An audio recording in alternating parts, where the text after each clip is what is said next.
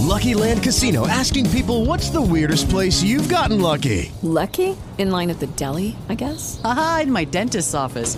More than once, actually. Do I have to say? Yes, you do. In the car before my kids' PTA meeting. Really? Yes. Excuse me, what's the weirdest place you've gotten lucky? I never win and tell. Well, there you have it. You can get lucky anywhere playing at LuckyLandSlots.com. Play for free right now. Are you feeling lucky? No purchase necessary. Void where prohibited by law. 18 plus. Terms and conditions apply. See website for details.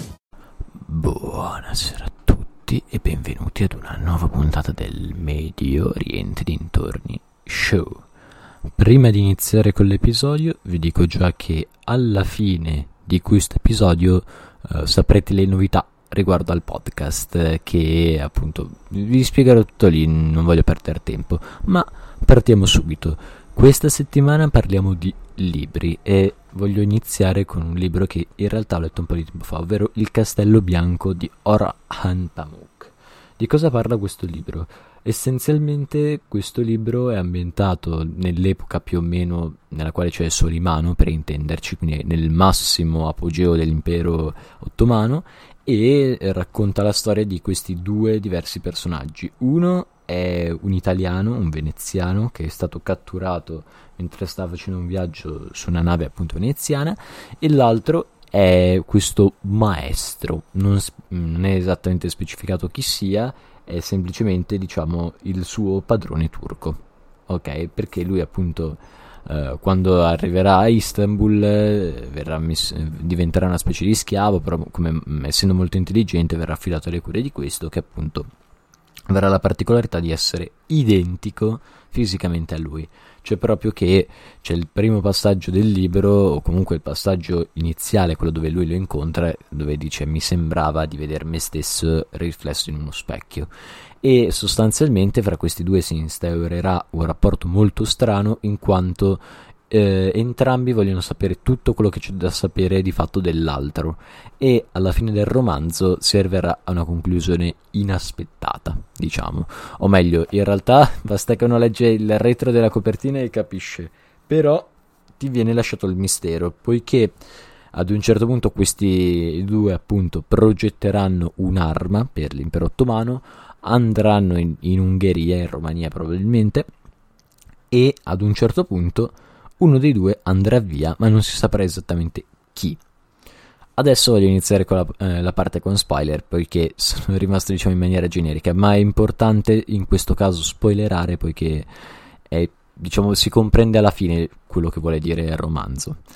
Eh, sostanzialmente il romanzo, così lo faccio proprio diretto, è la dialettica servo-padrone di Hegel, ma trasposta in un romanzo e ambientato nell'epoca ottomana questo, cioè che per carità io l'ho detto come fosse magari una cosa, ah beh sì dai, non è niente, Ashfito è una cosa veramente eh, incredibile, interessante e importante, però l'ho detto diciamo in questa maniera poiché io avevo letto, eh, io l'unico altro libro che ho finito di Pamuk, ne avevo iniziato anche un altro, ma l'unico che ho finito suo è stato eh, il libro nero, ok, il libro nero essenzialmente adesso non ve la sto qui a fare troppo lunga anche perché c'è l'episodio del podcast, eh, parla di questo strano rapporto che si instaura fra questi due personaggi e sostanzialmente eh, alla fine del libro si ha la sensazione che le, colui che, diciamo uno dei, che due personaggi siano diventati uno, ok?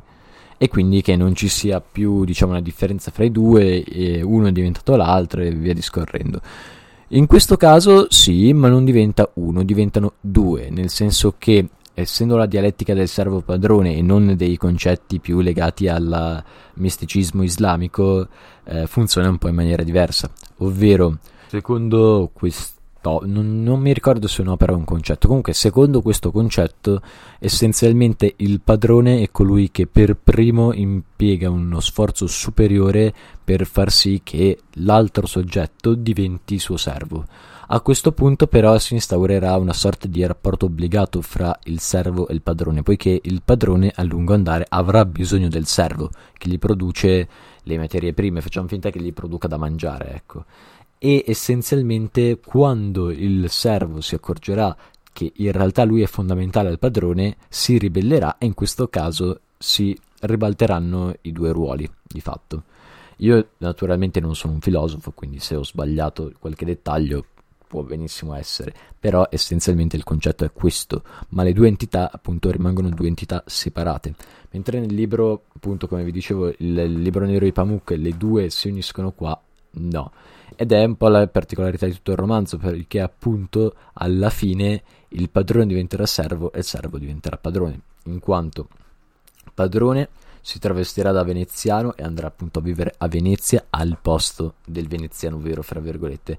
E la stessa cosa accadrà per l'altro personaggio, solo che essendo loro proprio identici, nessuno si accorgerà, salvo un personaggio che appunto capiterà verso la fine e che in realtà, ve lo dico già, non è che andrà a cambiare più di X, ma andrà a certificare il dubbio che ha avuto, cioè che il lettore inizierà ad avere sempre di più quando finirà, eh, quando l'assedio fallirà di fatto i due si separeranno, perché ci sarà ancora un po' di dubbio e verrà risolto poi.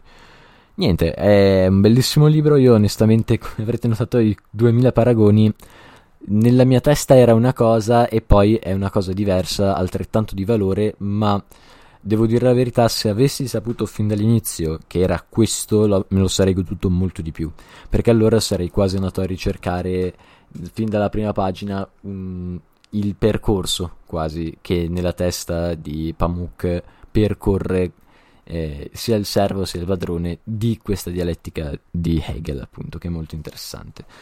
Detto questo mo arriviamo un attimo alla parte un po' più del programma un po' più del podcast perché vi spiego capiteranno ci saranno delle variazioni.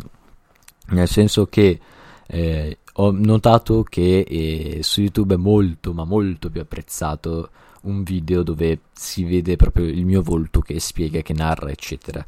Eh, io ho provato in tutte le maniere a capire se fosse possibile fare un'unica registrazione e poi di fatto far vedere io che parlo nel video e invece lasciare a voi tutto il podcast.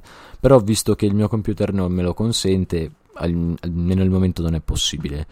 Di conseguenza sto optando per fare questo. I podcast rimarranno attivi, ma non, non ci saranno contenuti infiniti. Eh, non so se avete visto le puntate quelle su Aleppo, Damasco, Beirut, Tiro in particolare. Ecco, eh, memoria di quella esperienza che per carità è molto interessante, ma è un po' castrante nel senso che così tanto materiale mi piacerebbe più applicarlo per un video è molto probabile che in futuro la programmazione, nel caso dovesse essere veramente lunga, eccetera, non esca in formato podcast ed escano magari altre cose. Sto già pensando a dei contenuti, ad esempio, da fare sia in formato podcast sia in formato video e dovreste vederne uno già questo sabato perché sono sicuro verrà molto interessante. Però, appunto, i podcast d'ora in poi iniziano ad avere una programmazione un po' diversa dai video e piano piano io conto anche di portare magari dei materiali diversi, dei materiali particolari. Una delle cose che ad esempio mi piacerebbe moltissimo fare è quello che feci più o meno un anno fa con Dede Korkut, che tra l'altro trovate ancora oggi la serie su Spotify, dovrebbe esserci. E, e, quindi qualcosa diciamo più legato al testo perché secondo me in un podcast eh, ci sono gli audiolibri quindi so che eh, la lettura o comunque diciamo qualcosa che vada più in quell'ambito può essere interessante. E quindi niente volevo avvisarvi. Per quanto riguarda le verdure di fatto i, le spezie anzi non uscirà un uh, podcast almeno al momento non è previsto in futuro potrebbe essere. Vi dico la verità me in un domani perfetto mi piacerebbe avere tutto il materiale che trovate negli articoli sia in formato video sia in formato podcast sia in italiano sia in inglese. Però non sempre è possibile. Completo diciamo tutte le news le novità dicendovi che poi dal primo settembre dovrei trasferirmi in Olanda quindi potrebbe esserci in quel momento un po' di cambiamenti ulteriori e sicuramente mi piacerebbe dopo essere proprio stabilizzato, tra virgolette, eh, iniziare a fare anche qualcosa in inglese, anche in termini di podcast, anche in termini di video, perché so che sarebbe molto utile e so che potenzialmente potrebbe andare anche bene. Niente, scusatemi per aver preso tutto questo tempo per la programmazione, ma penso che sia quasi dovuto.